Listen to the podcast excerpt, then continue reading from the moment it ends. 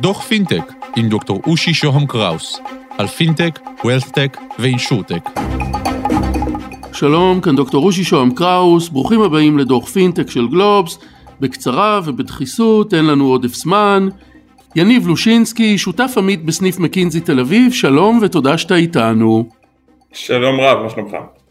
אה, תודה.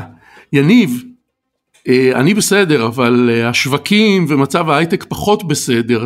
מה אתה מייעץ לחברות פינטק לעשות עכשיו? אנחנו במקינזי בסניף בתל אביב עובדים לא מעט גם עם חברות פינטק בכל התחומים וגם חברות אינשורטק ואני חושב שאנחנו מסמנים ככה שלושה כיווני פעולה מרכזיים הראשון זה כל מה שנוגע באסטרטגיה ובמודל העסקי השני מתייחס למבנה ארגוני, התייעלות וככה רגולציה והשלישי זה בסוף M&A ו-IPO ואיך צריכים לחשוב על זה. בכל הנושא של אסטרטגיה ותוכניות התרחבות, הדבר הראשון שאנחנו עוזרים להם להסתכל עליו זה מה הדרך להגיע לרווחיות. כמו שכולם שומעים את זה, אם לפני שנתיים, שלוש, כל המטרה הייתה צמיחה, היום גם חברות שהיו המובילות בשוק בתחום הצמיחה כמו קלרנה, המנכ"לים מגיעים ואומרים אנחנו מחפשים רווחיות בטווח הקצר ולא רק השקעות בטווח הארוך. הדבר השני זה כל הנושא של בניית המודל העסקי. פעם צמיחה ב top line הייתה מספיק חשובה, אבל היום שאלות של איך נראות החבילות, התמחור, איך אני מתמחר ביחס למתחרים, איך אני מוודא שהמודל שלי, האם זה מודל שהוא SaaS, האם זה מודל שהוא per transaction, איך המודל הזה עושה scale איתי בתור חברה, הופך להיות שאלה שמשקיעים מאוד מתעניינים בה. הנושא השני זה כל הנושא של איך הארגון שלי בנוי ואיך הארגון שלי מתכתב עם מה שקורה בשווקים היום. אחד, זה איך אני מתייעל.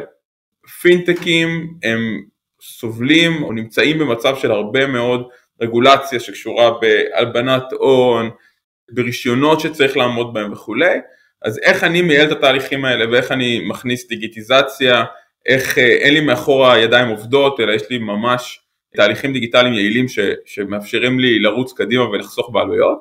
והדבר השני גם בתקופה הזאת הרגולטורים לא יושבים בצד. הם גם מבינים שהפינטקים נעשים הרבה יותר משמעותיים למסגרת הפיננסית כולנו נמצאים בה ולכן להבין מה קורה ברגולציה, איך אני מגיב למה שקורה, איך אני נמצא בקשר עם הרגולטורים, איך אני יודע להשפיע על התעשייה שאני נמצא בה, הופך להיות עוד משהו שמאוד חשוב אנחנו רואים את זה אצל לא מעט מהלקוחות שלנו. והדבר האחרון זה, זה מיזוגים ורכישות, בסוף אף אחד לא רוצה כמובן להיות זה שנרכש בתקופה שהשווקים יורדים, אבל התקופות האלה הן הזדמנות לכולם, הן הזדמנות לפינטקים שאולי עדיין לא מצאו את המודל העסקי שלהם ב-100% אבל יש להם טכנולוגיה טובה להתחבר לחברה יותר גדולה מהם ולהשתמש בצינורות ההפצה שלה, בקהל הלקוחות שלה וממש להביא אימפקט הרבה יותר משמעותי וזו גם הזדמנות לחברות גדולות שעד לפני רגע היו צריכות לעשות רכישות שהסכומים שלהם היו מאוד מאוד גבוהים היום יש הזדמנויות בשוק ואנחנו מלווים לא מעט מהלקוחות שלנו בלאפיין את ההזדמנויות האלה ולמצוא ממש מה יכול לעזור לך לעשות scale-up הרבה יותר מהיר לחברה שלך. אז זה הדברים המרכזיים שאנחנו רואים היום מול הלקוחות שלנו. יניב, חברה שתכננה לפני כמה חודשים לצאת עכשיו לתקופה של גיוס ממשקיעים, מה אתה אומר לה לעשות? אז יש הרבה חברות כאלה. בסוף הדבר הראשון שאנחנו נגיד זה תסתכלו על ההוצאות שלכם. הרבה חברות התנפחו, לא בהכרח בצורה שהולמת את ה business model האמיתי שלהם, כלומר הרבה מאוד אנשי מכירות, הרבה מאוד אנשי תפעול, אז דבר ראשון זה להסתכל על ההוצאות ולראות איך אתה יכול במידת האפשר לדחות את הצורך בגיוס כסף, והרבה חברות עושות את זה כבר עכשיו, לא מעט לקוחות שלנו מסתכלים על איפה יש עוד פוטנציאל לצמצם עלויות, לחשוב בצורה יצירתית על offshoring, על להסתכל על שווקים אחרים, אז זה, זה דבר ראשון. דבר שני, יש הרבה מאוד מהלקוחות שלנו, וזה לא רק בעולמות הפינטק, אלא גם בעולמות אחרים שמסתכלים על venture debt, כלומר לא לגעת ב equity, אלא לחפש מקורות מימון אחרים. כמובן שגם למקורות מימון כאלה יש יתרונות וחסרונות, העלויות שלהם, מידת הגמישות שהם מביאים לעסק, אבל האפשרות שיהיה לך איזשהו נקרא לזה מנגנון בתקופה לא פשוטה, זה גם אופציה. עוד דבר שלא מעט פינטקים עושים זה סבבים עם המשקיעים הנוכחיים. כלומר לא יוצאים החוצה מכאן המשקיעים שלהם, אחד מתוך רצון לא לפגוע בוואליואציה, לא לפגוע גם בעובדים שלהם, אז זה עוד תהליך שקורה עכשיו לא מעט בחברות. בדבר האחרון, ובסופו של דבר אה, יש חברות שכן מגייסות, כמובן שלגייס בתקופה הזאת יש לזה השלכות על וואליואציה, אבל אה, לא מעט חברות עדיין נמצאות בשווקים ועדיין מגייסות. בפועל, דרך אגב, תוצאות רבעון אחד מבחינת גיוסים בפינטק העולמי, עדיין אה, רבעון אחד 2022 היה יותר גבוה מרבעון, מרבעון אחד ב-2021, אבל רבעון 2 כבר נראה, כבר נראה הרבה פחות טוב אה, גלובלית, ירידה שלדעתי כבר מעל 30% היה בגיוסים, ונחכה לראות איך ייגמר רבעון 3. זה זמן לצמיחה לחברות או שזה יומרני או פנטזיונרי? בסוף זמן לצמיחה הוא קיים, הרבה חברות מסתכלות על צמיחה אבל אני חושב שאופי הצמיחה הוא קצת שונה. אם פעם היה נקרא לזה הרבה יותר land grab, כלומר אתה מגיע, אתה לוקח כמה שיותר market share, אתה מוכן להוריד מחירים, אתה מוכן, אתה יודע, יש אנשים שכמעט נותנים את המוצר שלהם בחינם, אז זה נקרא לזה צמיחה מסוג מסוים. הצמיחה היום שאנחנו רואים אה, חברות שעושות, אחד, הן הרבה יותר מסתכלות על קרוסל ואפסל ללקוחות קיימים, כלומר איך אני מגדיר את ה-share of wallet שלי מהלקוחות הקיימים שלי. שנית, מה שאנחנו רואים, אה, וכבר התייחסתי אליו בקצרה, אבל זה כל הנושא של תמחור, ואיך משפרים את המודל אה, המוניטיזציה, או את המודל עבודה מול הלקוחות שלנו מבחינת מחיר, מבחינת איך אנחנו גם, לא רק מחיר העלות פר יחידה, אלא גם מחיר מבחינת המודל הפיננסי או ה monetization model. כלומר, הרבה חברות כשהם התחילו, הם למשל התחילו עם מודל שהוא רק SaaS, ואז הם הבינו, רגע, אנחנו בעצם צריכים פה מודל שגם מתייחס לווליומים, חלק להפך, אז כל, ה, כל הדבר הזה נכנס עכשיו הרבה יותר, אה, אצל הרבה יותר אה, חברות, ועוד מגמה ש, שהיא גם נכנסת פה, הרבה חברות שכאילו אה, בנו פלטפורמות ועליהם שמו את המוצרים שלהן שאפשר יהיה לצרוך, גם היום נותנות גישה לחברות אחרות יותר, בצורה יותר מהירה להיכנס לתוך הפלטפורמות שלהן.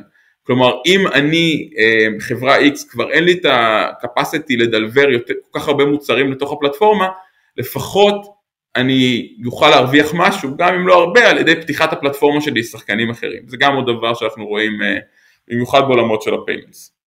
יניב ככה לסיום, עוד אה, שנתיים שלוש, איך אתה רואה את לוח המשחק של חברות הפינטק אחרי המשבר, באמצע המשבר, לאן אנחנו הולכים?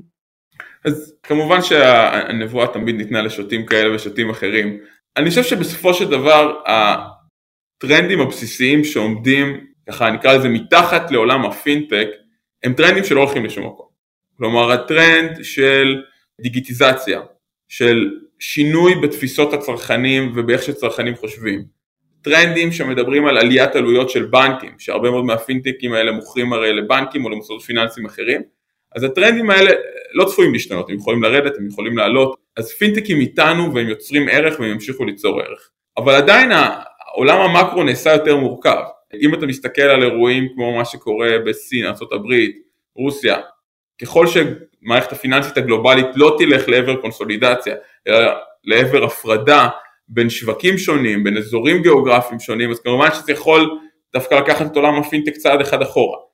אני חושב שהייתי אומר הם אה, הימורים יותר קלים, זה אחד, תהיה קונסולידציה בשוק, תקופות משבר, אולי לא בהתחלה אבל בהמשך מולידות קונסולידציה בשוק. אה, הניסיון מראה בכל משבר שהחזקים שורדים בצורה משמעותית, כלומר הם מחזקים את כוחם וככה יש להם איזשהו אפקט מכפיל גם על השווי שלהם וגם על ההכנסות שלהם. וכמובן השוק הזה יתבגר כמו הרבה שווקים שהיו נמצאים במצב של הייפר. הברירה שנוצרת בתקופה של משבר בשוק אה, גם תוליד לדעתי מודלים עסקיים חדשים שהיום אין לנו. תדרוש אה, הרבה יותר יצירתיות. והדבר האחרון זה שיתופי פעולה בסופו של דבר בעידן שבו אה, לבנות מוצרים והטאלנטים עולים יותר בעידן כזה שהדברים נעשים יותר מורכבים אז פלטפורמות שעל בסיסן אפשר לבנות מוצרים נוספים וכולי, אה, יש להם פוטנציאל גידול הרבה יותר מהיר. אז ככה, בהינתן שהנבואה ניתנה לשוטים, אלה כמה אלמנטים שאני מרגיש איתם אה, פחות שוטה נאמר. יניב לושינסקי, שותף עמית, מקינזי תל אביב, תודה שהיית איתנו. תודה רבה. עד כאן על קצה המזלג, ניפגש בדוחות הבאים, תוכלו להאזין לפרקים קודמים של דוח פינטק באתר גלובס, תודה לקווין מקלוד על המוזיקה, להתראות.